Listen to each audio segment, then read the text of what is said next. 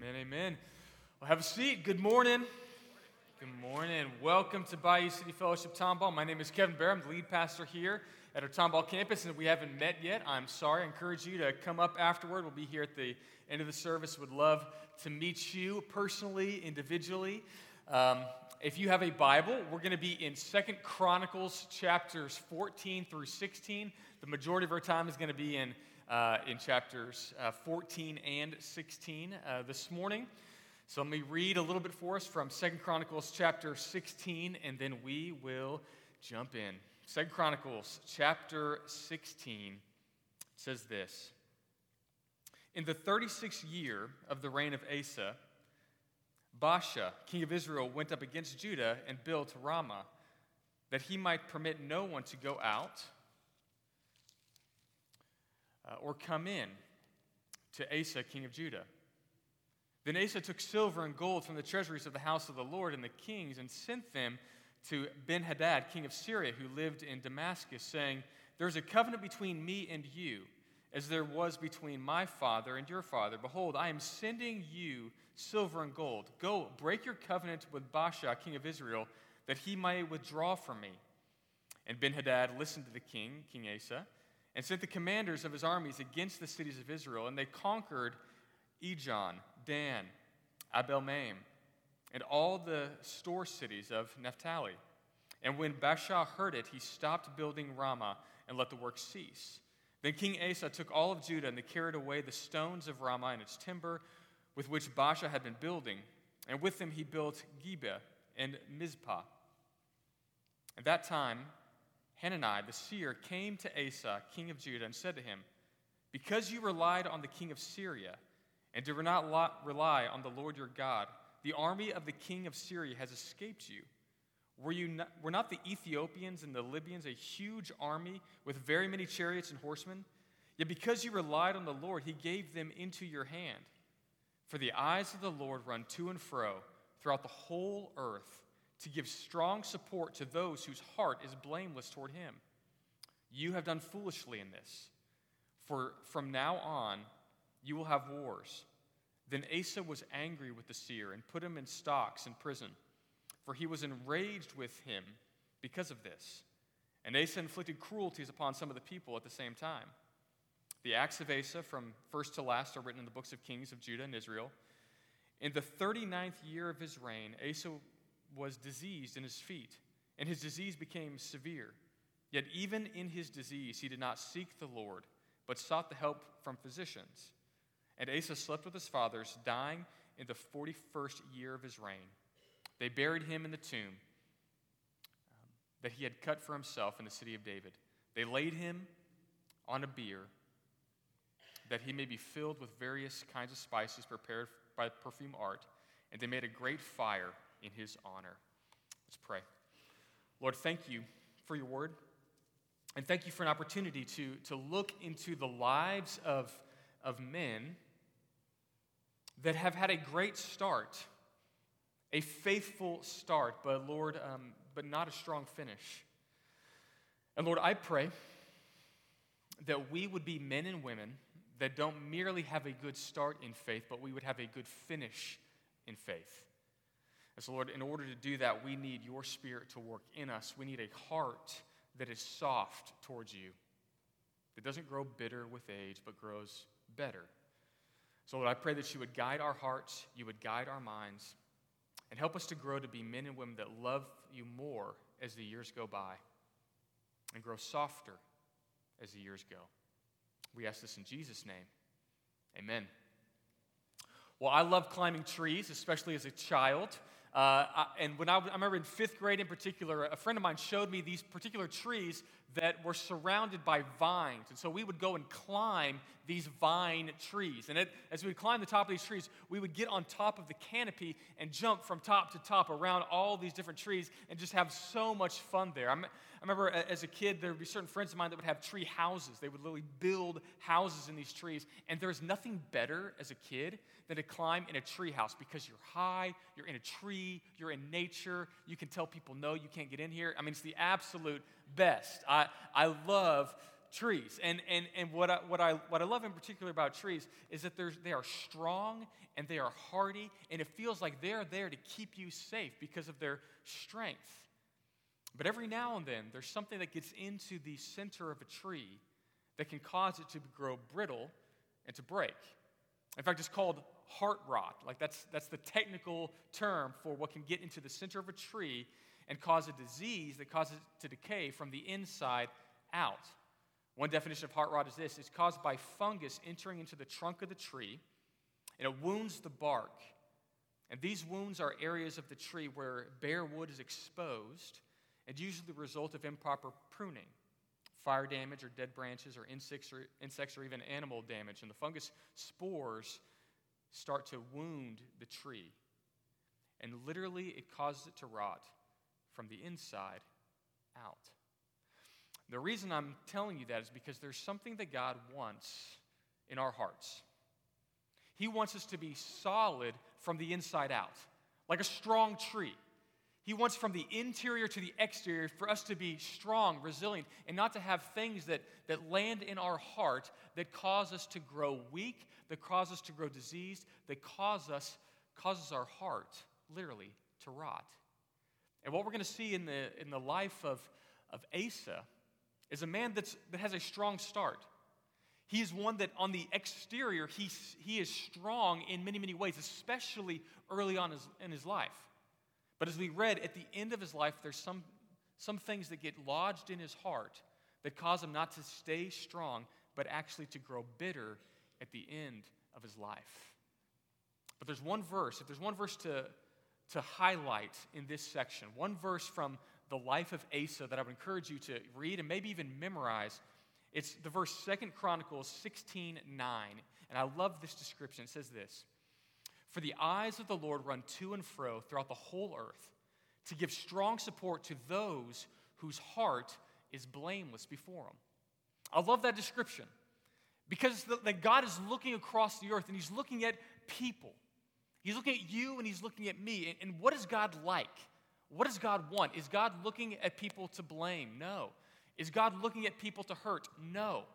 Years ago, there was a game called Pocket God. Basically, you could have on your iPhone a, a, a, little game where you could have your own little island of your own little characters, and you could basically just hurt them. Like that was the goal of the game. So you could drop coconuts on them, you could flood them out, you could starve them. It was absolutely terrible. I'm like, why am I playing this game? But for some of us, that's our picture of God, of like that God who is just there to kind of mess with your life. But that's not what God is like. God is a God whose eyes run to and fro across the whole earth to give strong support to those whose heart is blameless before him. I love that word strong support. Here's what it means in Hebrew it means to be in a state of high degree of intensity, to have the ability to accomplish what is intended, implying the element of resolve. It means to strengthen or to give power. It means here's what God wants to do in your life. It means God wants to come and strongly support you. He wants to give you the intensity to accomplish the right things in life. He wants you to be, to be able to have resolve, to be strong, and to be powerful. What God wants to do is come beside you and make you stronger as a person. That's His desire. But there's a piece within that. He said, I want to strongly support those people whose heart is blameless before me.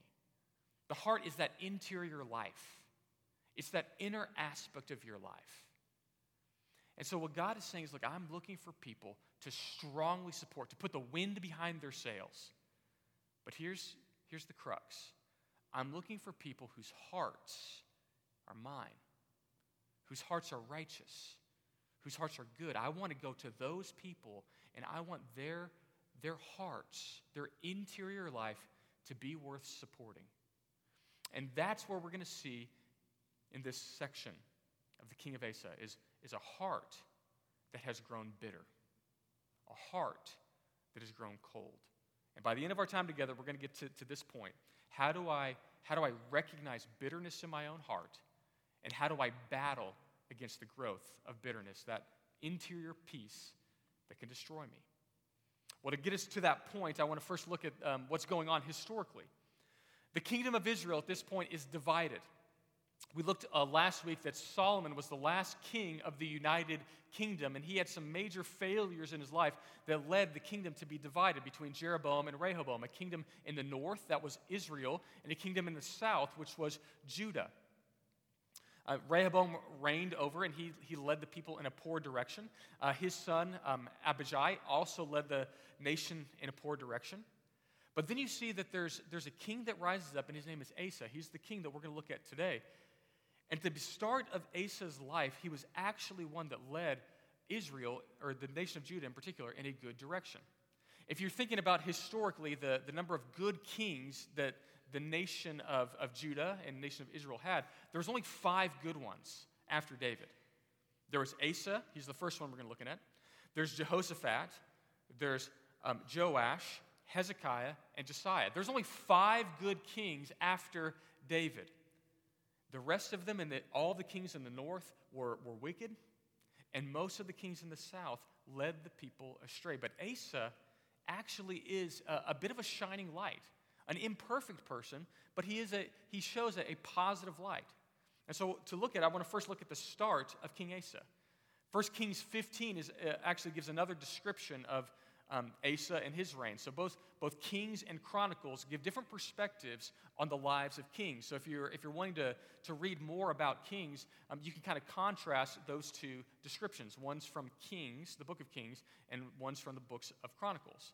In 1 Kings 15 9, it says this In the 20th year of Jeroboam, king of Israel, that's the northern kingdom, in the 20th year of Jeroboam, Asa began to reign over Judah. And he reigned 41 years in Jerusalem. Now, his mother's name was Maacah, the daughter of um, Abishalom.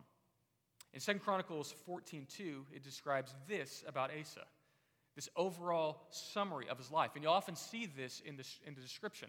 When they introduce a new king, they'll give a summary of their life.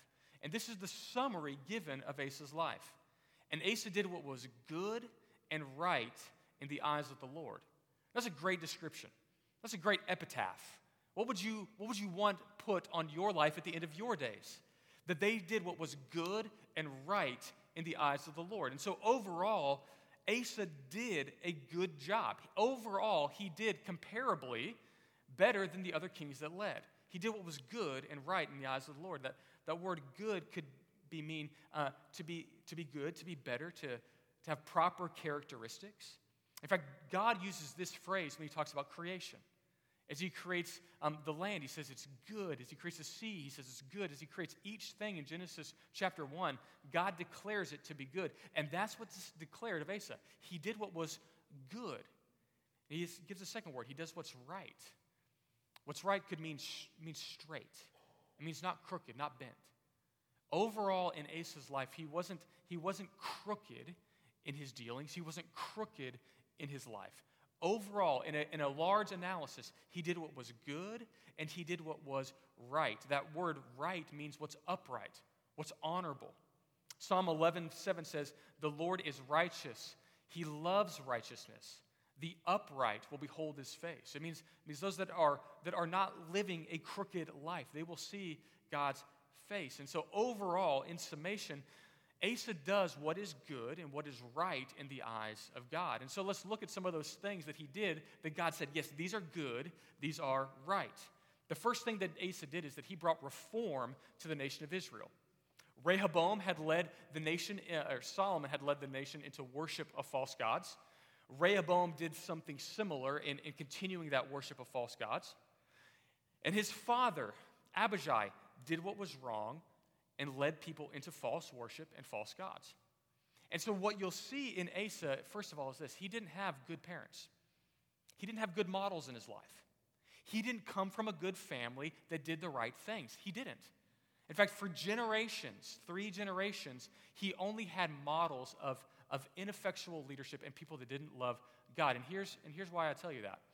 Some of you come from that environment that your parents didn't walk with God or their, your grandparents didn't walk with God, and so you didn't have a generation of faithfulness. But, but just because you haven't had a generation of faithfulness doesn't mean that you can't be faithful in your days.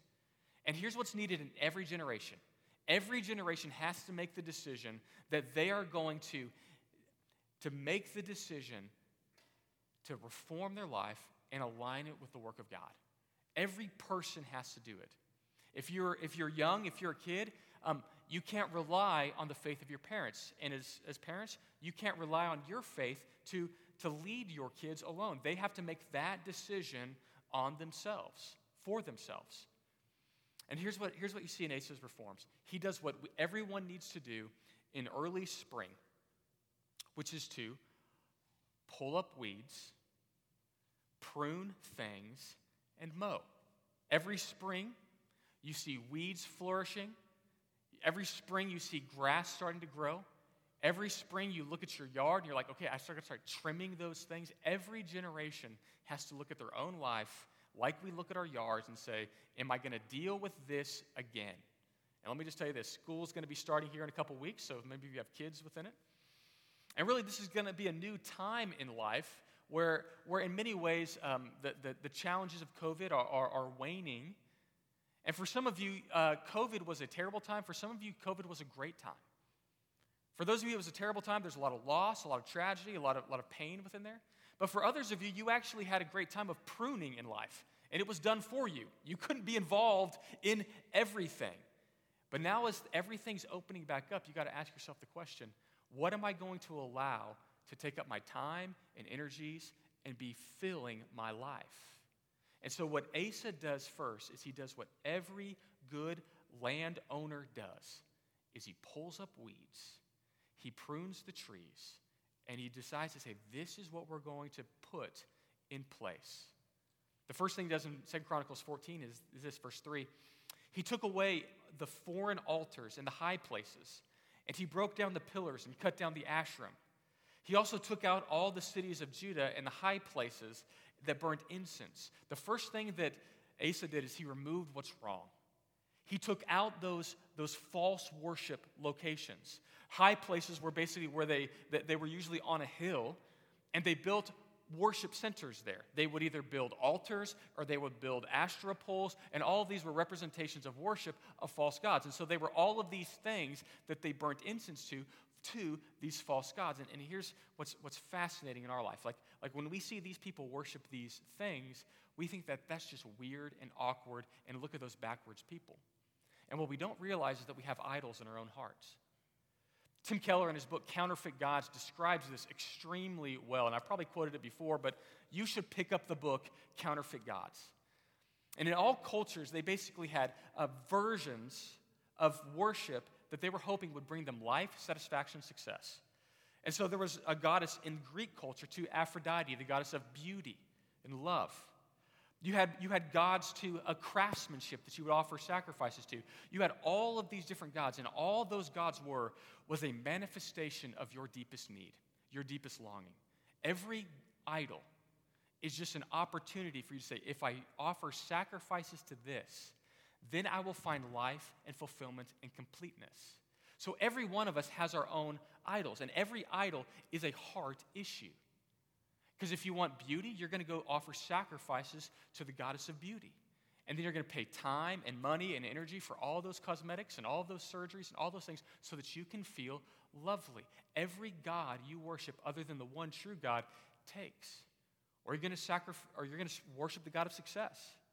And you're going to sacrifice energy, you're going to sacrifice family to build your little um, you build your little tower, build your little temple so that you can be successful. See, every one of us has something that we're offering sacrifices to of time, energy, and money. And here's what, here's what God says everything else that you offer sacrifices to will take from you. There's only one God who gives to you. And so Asa had to come in and he said, Let's remove all of these things that are wrong. And then verse 4, it says this And he commanded Judah to seek the Lord, the God of their fathers, and keep the law and his commandments. He had this leadership moment where he said, Hey, everyone's going after their own gods, everyone's worshiping their own things. We're going to stop that and we're going to worship the one true God. And in that position of leadership, he said, This is where we are. This is what we're going to worship. And let me just tell you, parents, this is your responsibility in your home. Your responsibility in your home is to determine what are we going to worship as a family? Are we going to worship the God of ACT? Huh? Oh, that hurt? That hurts. Okay. of academic success? Are we going to worship the God of athletic success? Are we going to worship the God of beauty? Are we going to worship? What are we going to worship? What are we going to prioritize in our family? And every parent has to make this decision for what you're going to do. And every person has to make this decision. And he says, We're going to worship the God, God alone. And then verse 6, he says, He built fortified cities in Judah, for the land had rest. He had no war in those years, for God gave him peace. God gave him peace for about a decade, about 10 years. And whenever you see in the Bible that says God granted them peace where there was no war, it's because God is pleased with them. And He has this opportunity to build cities, to build fortifications, to protect the nation. And let me just tell you this but before life gets crazy, you have time to build healthy habits in your life. Before your life gets out of control, you have an opportunity to build those healthy rhythms. When life is, is a little bit more restful, you can set in rhythms of your life that are going to be healthy. And so that's what Asa does. He says, Look, there's cities that are protecting us from foreign invaders.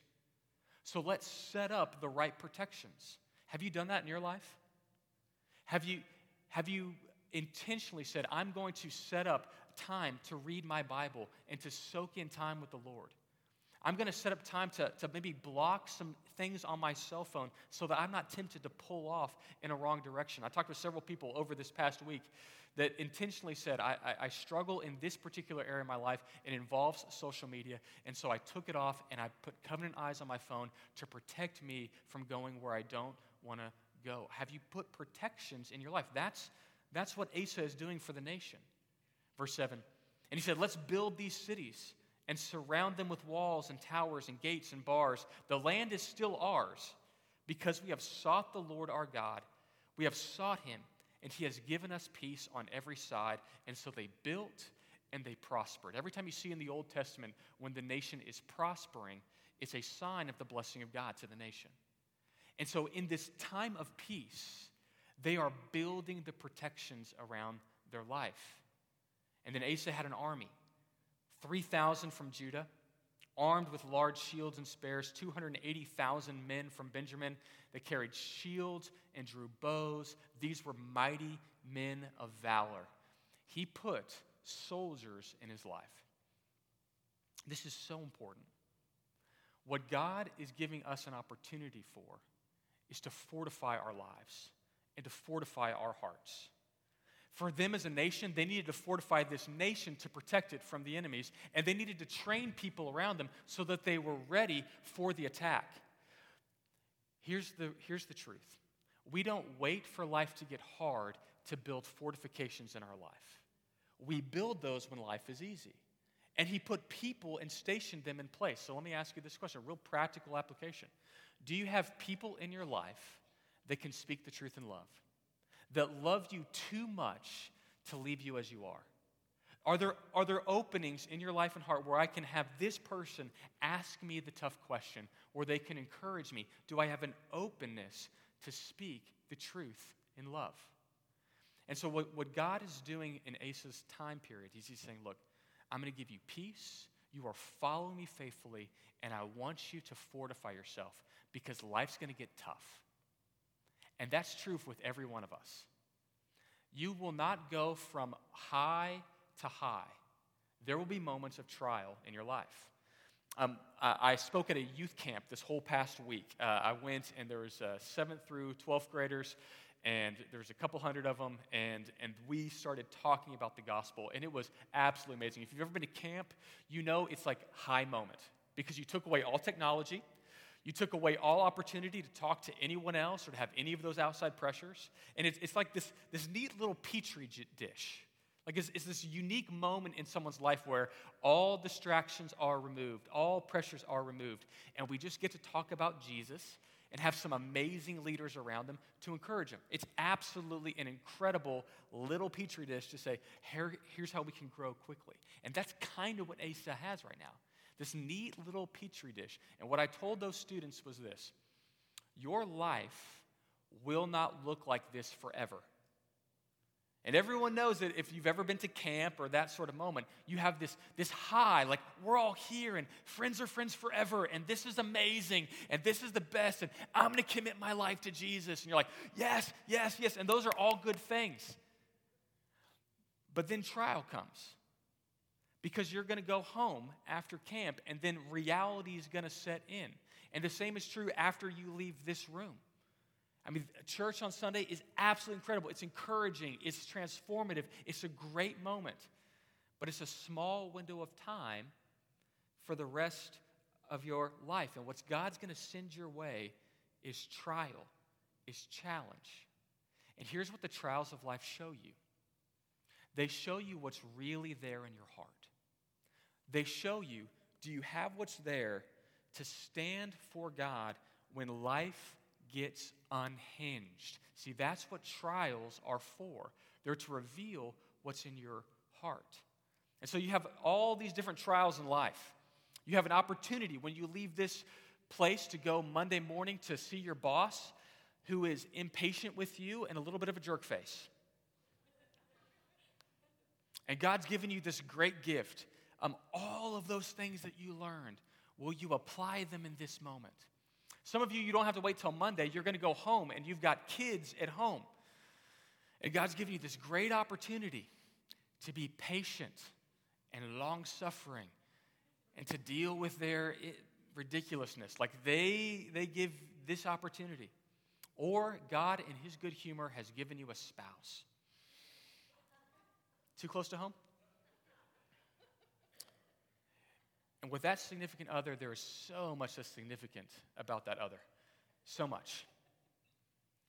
But there's this, there's this tension that can arise as, as you miss one another, as you don't communicate properly, as, as you do things that you shouldn't. I'm just saying all the things that I do, right? Like I don't communicate properly. I don't think, and I have this opportunity when confronted to go, how am I going to respond in that crisis? Those tensions just reveal what's going on in your heart. That's all, what those, that's all those are for.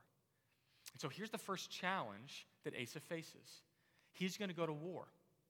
In 2 Chronicles 14 9, it says this Zerah, the Ethiopian, came out against them with an army of a million men and 300 chariots. Wait a minute, flash forward. How big was the army, or flashback, how much how big was the army that was in Judah?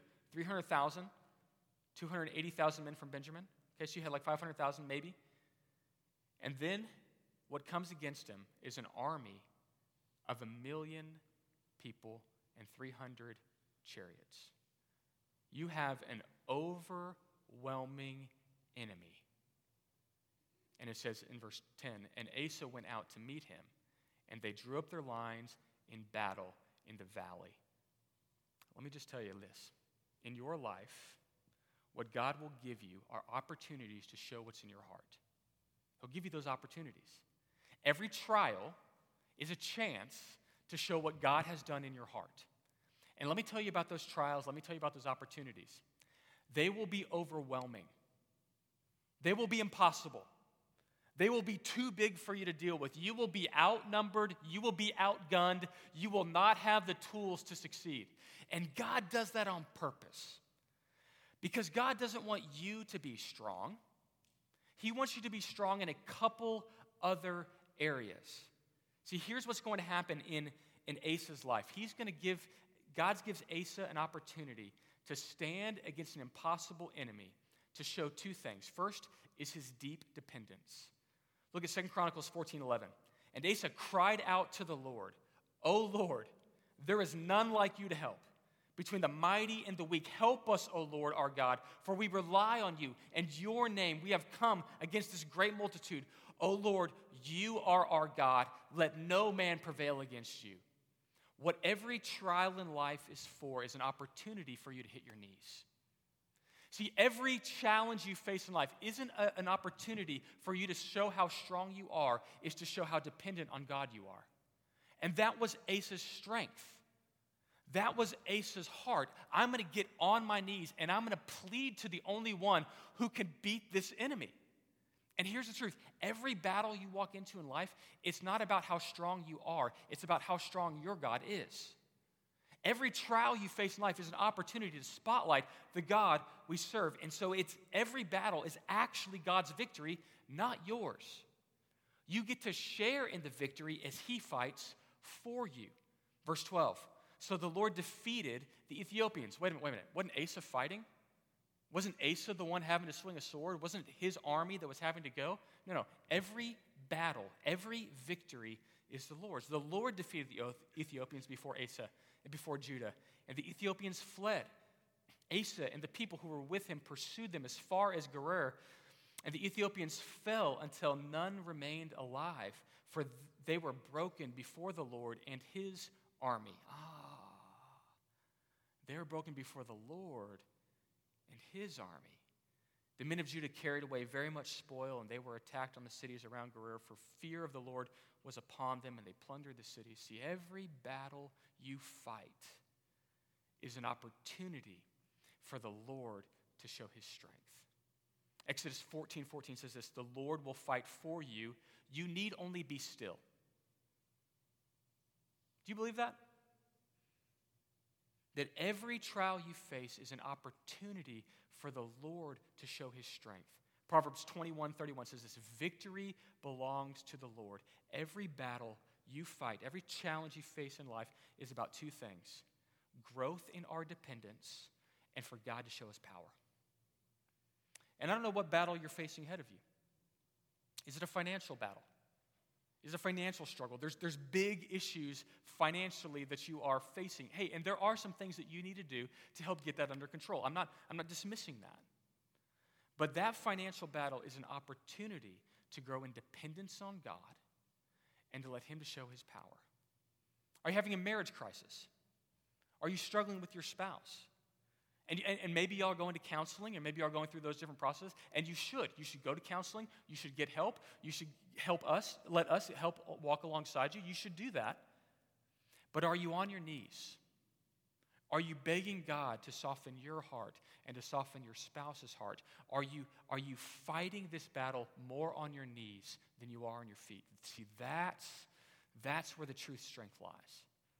And God moves in power. God moves in life. God changes hearts and minds. Every battle you face is an opportunity for us to grow independence and for God to show His power.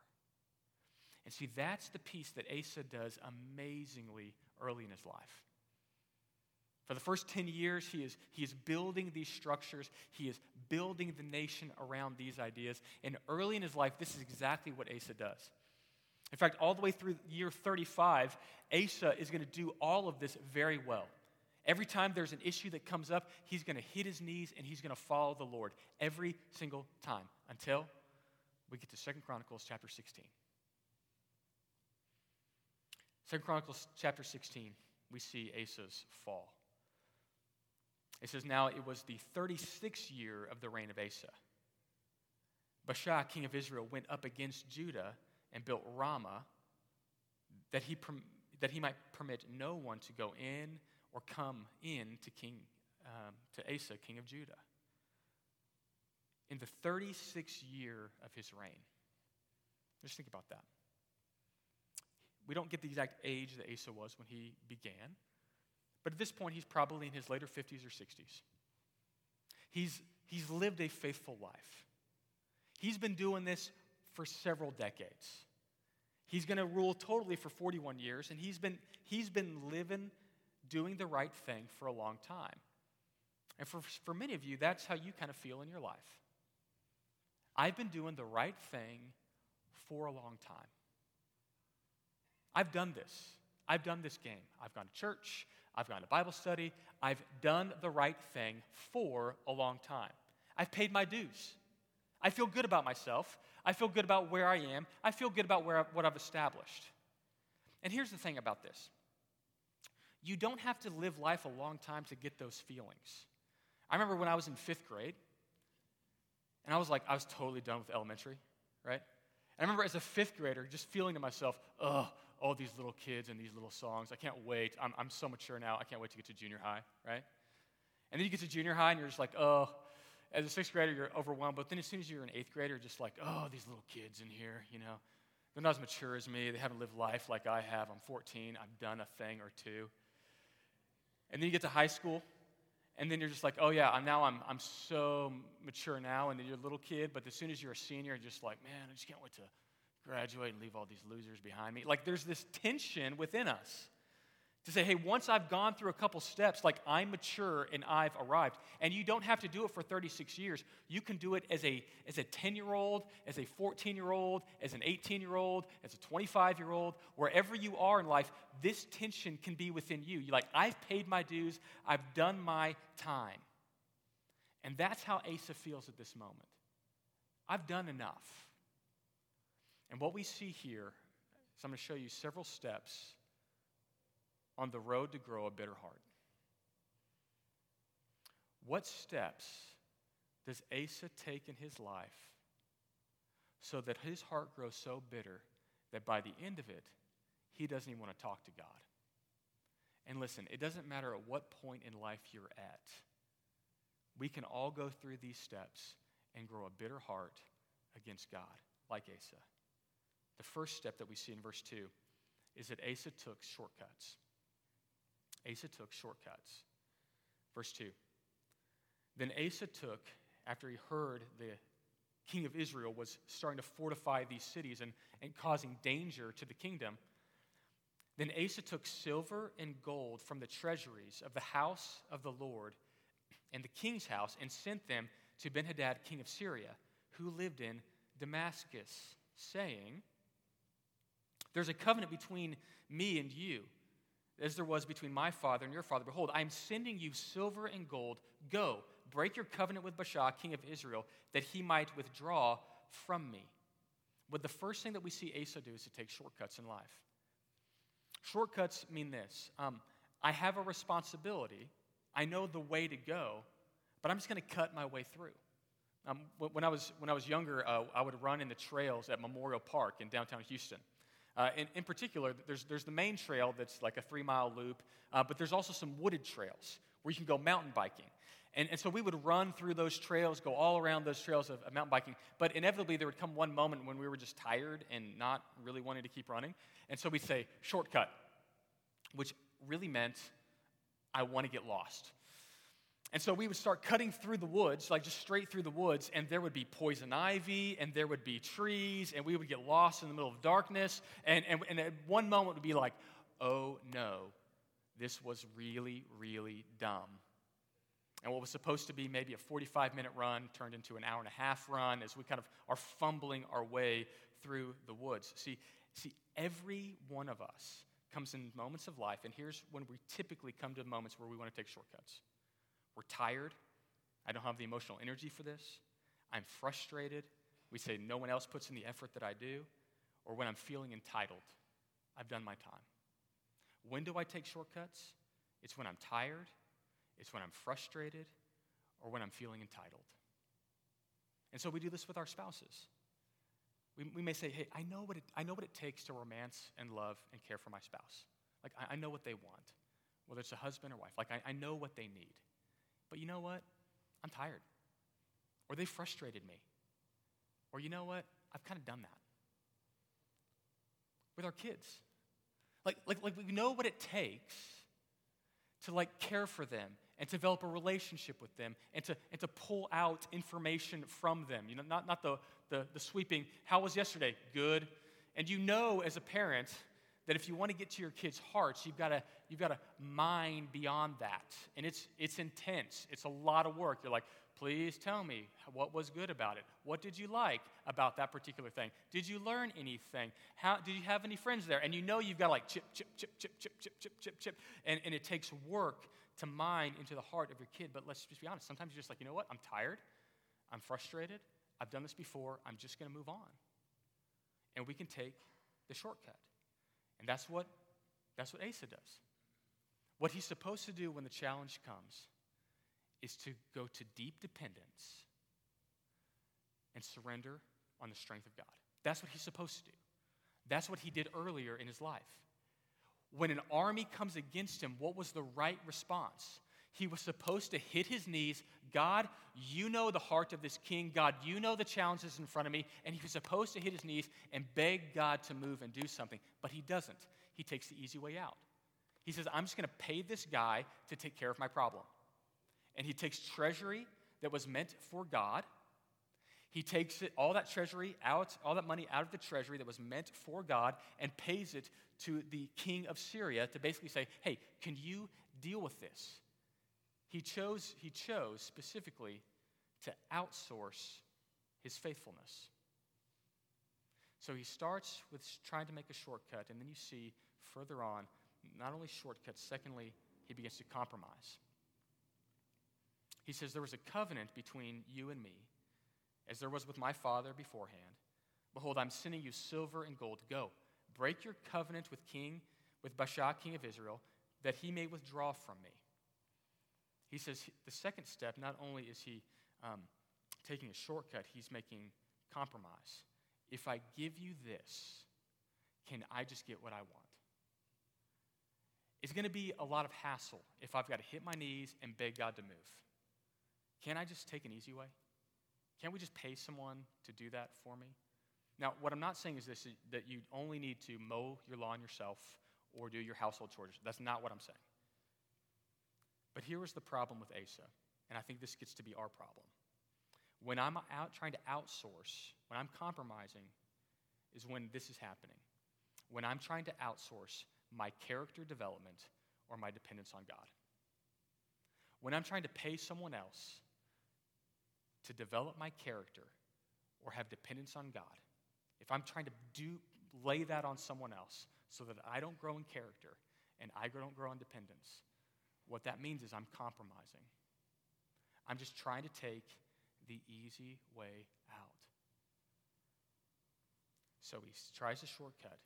He begins to compromise. Verse 4 And Benhadad listened to the king, king Asa and sent commanders against the armies and conquered them. And he stopped building Ramah. Verse 6 And King Asa took all of Judah and carried away the stones of Ramah and went and did something else with that. So, so he said, Okay, this worked. And sometimes in life, compromises work. They do. Like they're effective sometimes. But when we compromise and make a habit of compromising, when we don't develop our dependence on God, when we don't let God's character grow in our heart, how do you know that you've been compromised? It's your response when you're confronted. What's your heart attitude when you're confronted on a compromise? We see his heart becomes calloused. Verse 7. And at that time, Hanani the seer came to Asa, king of Judah, and said to him, Because you have relied on the king of Syria and do not rely on your, the Lord your God, the army of the king of Syria has escaped you and then he gives them the example. Excuse me. We're not the Ethiopians and Libyans, a huge army with very many chariots and horsemen. Yet because you, you relied on the Lord, he gave them into your hand. For the eyes of the Lord run to and fro throughout the whole earth to give strong support to those whose heart is toward him. He's like, look, you, your heart was towards God. And God was glad to come help you when you were going against Egypt. And it was a much bigger army than this king of Israel. It was a much more challenging circumstance. But then he goes on to say, But you have done foolishly in this. For from now on, you will have many wars. And then, verse 10 Asa was angry with the seer and put him in stocks in prison, for he was enraged with him because of this. And Asa inflicted, inflicted cruelties on some of the people at the same time. Asa's heart grew calloused. Asa's heart grew hard. I tried to learn guitar uh, in college, like all good Christian men, um, because you're like, I want to lead a worship song, so I need to learn the guitar. And, and, and when you start learning guitar, like any musical instrument, there, there comes a point when you have to develop calluses on your fingers as you hold down those chords and those notes and begin playing it. And so you're supposed to develop some resistance to the pain. And that's, that's fine when it comes to playing a guitar or playing a musical instrument. It's deadly when it comes to your heart against God. His heart got so hard that when he was confronted, there was no way he was going to turn back. How do you know if your heart is growing calloused? Here's how. How do you respond when you're confronted with your mistakes? How do you respond? I had the opportunity to practice repentance at the retreat I just spoke at, which is really interesting. I'm telling all people how to live and walk with Jesus. And I made a mistake. I was trying to honor lots of different people in a particular moment, and um, I, I, didn't honor a person as well as I should have.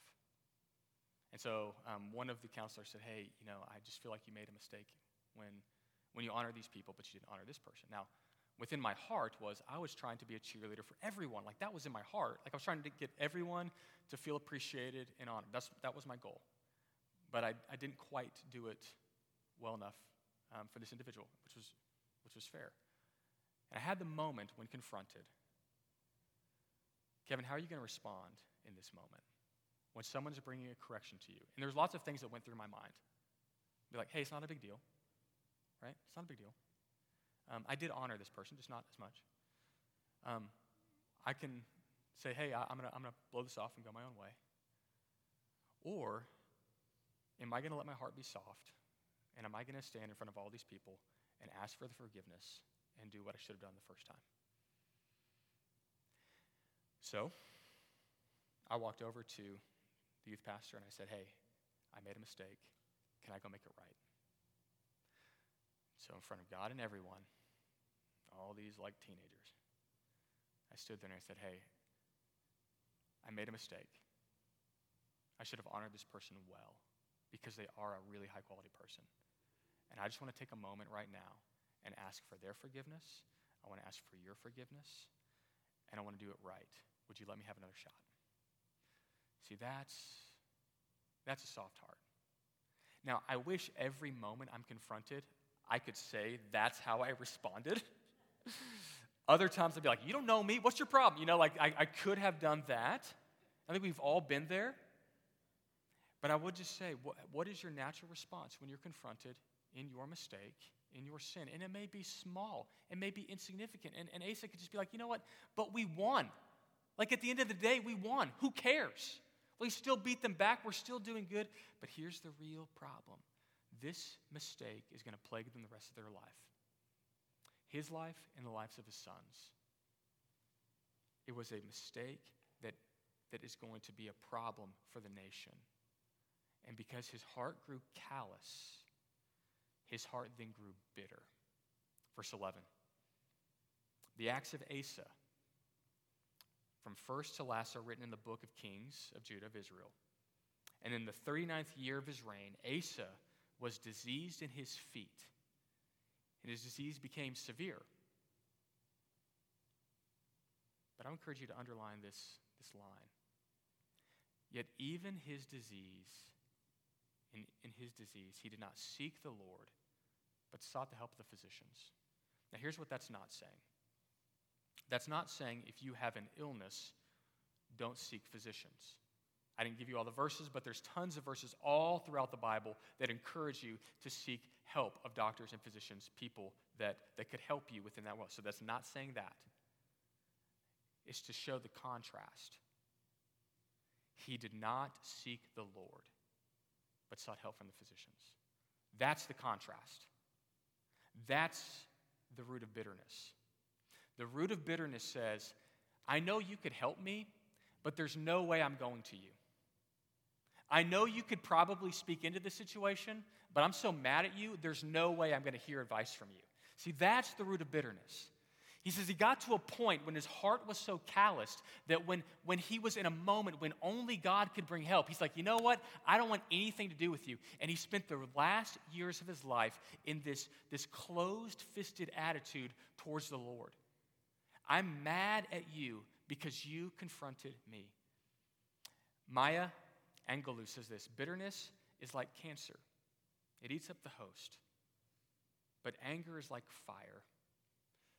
He says, eh, it, this, this is this. Bitterness is like cancer. It, it literally eats you from the inside out. So, how do we overcome the bitterness that's within? Now, first, you got to identify it. Have I hardened myself against God? When I'm confronted, do I dismiss it? Am I compromising in my life? Am I trying to sidestep what could be character and dependence, growth and dependence on God? Am I taking shortcuts? And if you find yourself in a moment where you're like, you know what? I feel like I've let my heart grow hard and bitter towards God. F. B. Meyer has an amazing statement. He says this As we pour out our bitterness, God pours in his peace. See, the solution to the bitterness in your heart and in my heart is to pour out our bitterness to God. God, this is why I'm mad at you. God, this is what you should have done in my life. God, this is why I'm so angry. And then as we move towards God, he moves towards us. Ephesians 4:31. There's three New Testament passages I want to give you that talk about how to deal with bitterness in our hearts. The first is this from Ephesians 4:31. It says, "Get rid of all bitterness, rage, and anger, brawling and slander, along with every form of malice. He says, if you have bitterness in your heart, you've got to get rid of it. You've got to deal with it because that peace will destroy you. Hebrews 12 15, I love the imagery of this one. See to it that no one falls short of the grace of God and that no bitter root grows up to cause trouble to defile many. I love the description of that. He says, bitterness is like a root in your heart. And it's something that, that gets lodged in there, and you have to pull it up. You have to do the work to excavate that. James 3:14. But if you harbor, harbor bitter envy and selfish ambition in your hearts, do not boast about it or deny the truth. If you have bitterness in you, it's not about denying it. You're not fine. It's about going to the root of that bitterness, what is causing it, and pulling it out bring it to the surface. So I to ask you four questions in closing. First is this Where am I making shortcuts in my life? Where am I cutting corners when it comes to my growth and faithfulness to God? Where am I compromising? Where am I trying to outsource growth in my character or dependence on God? Where am I callous? Where do I find my heart growing hard against God.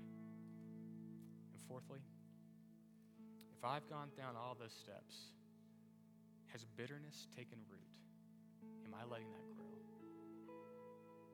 Well, the solution to all of these is the one solution I could give you. And it's to come to the person of Jesus Christ. Because it's only Jesus, through the, the work of Jesus Christ, that he can heal your heart so that these things can become unearthed. It's only through the work of Jesus Christ, through his shed blood on the cross, that he can move in and heal you from the inside out. So, what does that mean for us? It means that we confess God, this is where I am. It's that we receive forgiveness from the Lord Jesus Christ. And his spirit lands in your heart, and it says that he removes the heart of stone and gives you a takes away the things that are hurting. He, he chips it away so that we would be soft. So, in response, we have our prayer team here, as we do every week. And there's a reason for that. It's because many sins or struggles in your life, God never intended you to overcome them by yourself. He intended you to come to us, to the body of Christ and so our, our team is going to come up. And if, if you have a hardness in your heart, some bitterness towards a person or to God Himself, we want to pray with you through that. And just, just so you know, confessing that is a very heroic thing. That's a brave step. To say, I'm actually dealing with some things I need help with, and we want to pray alongside you because the because the prayer of the saints can accomplish great things. We want to pray alongside you. For others of you, you've been hard against God for, for a long, long, long time. And you, even though you go to church and go through the motions, your heart is hard against God. You've actually never put your faith in Jesus Christ for the forgiveness of your sins. Well, today's the day. He will forgive you. He loves you. He will empower you to walk a new life and to heal you from the inside out. So if there's a, hardness of your heart, we want to pray with you. If there's a bitterness in you, we want to pray for you. And if you have not come to faith alone in Christ alone for the forgiveness of your sins, come. We want to pray with you and help you meet Jesus because he changes everything. Let's pray. Lord, thank you for your word. And Lord, I thank you for the life of King Asa, a man who did many great things in your name, who walked faithfully for many years of his life. Like many people here, he, he did the hard work early in life when he, he was deeply dependent on you and relied purely on your power to save. But Lord, it's also helpful to see that there's a, um, a reality of a hardness that can grow in our hearts. And so, Lord, if that's us today, if there's some bitterness, some roots that we're, we're holding against maybe a friend, maybe a spouse, maybe even against you, I pray that you would draw us to yourself. You would show us that there is healing through the work of Jesus Christ. And there is wholeness as we submit ourselves to the work of the great physician who cleanses us and heals us from the inside out. Lord, I lift up this morning to you and each person to you that we would be soft. Jesus' name.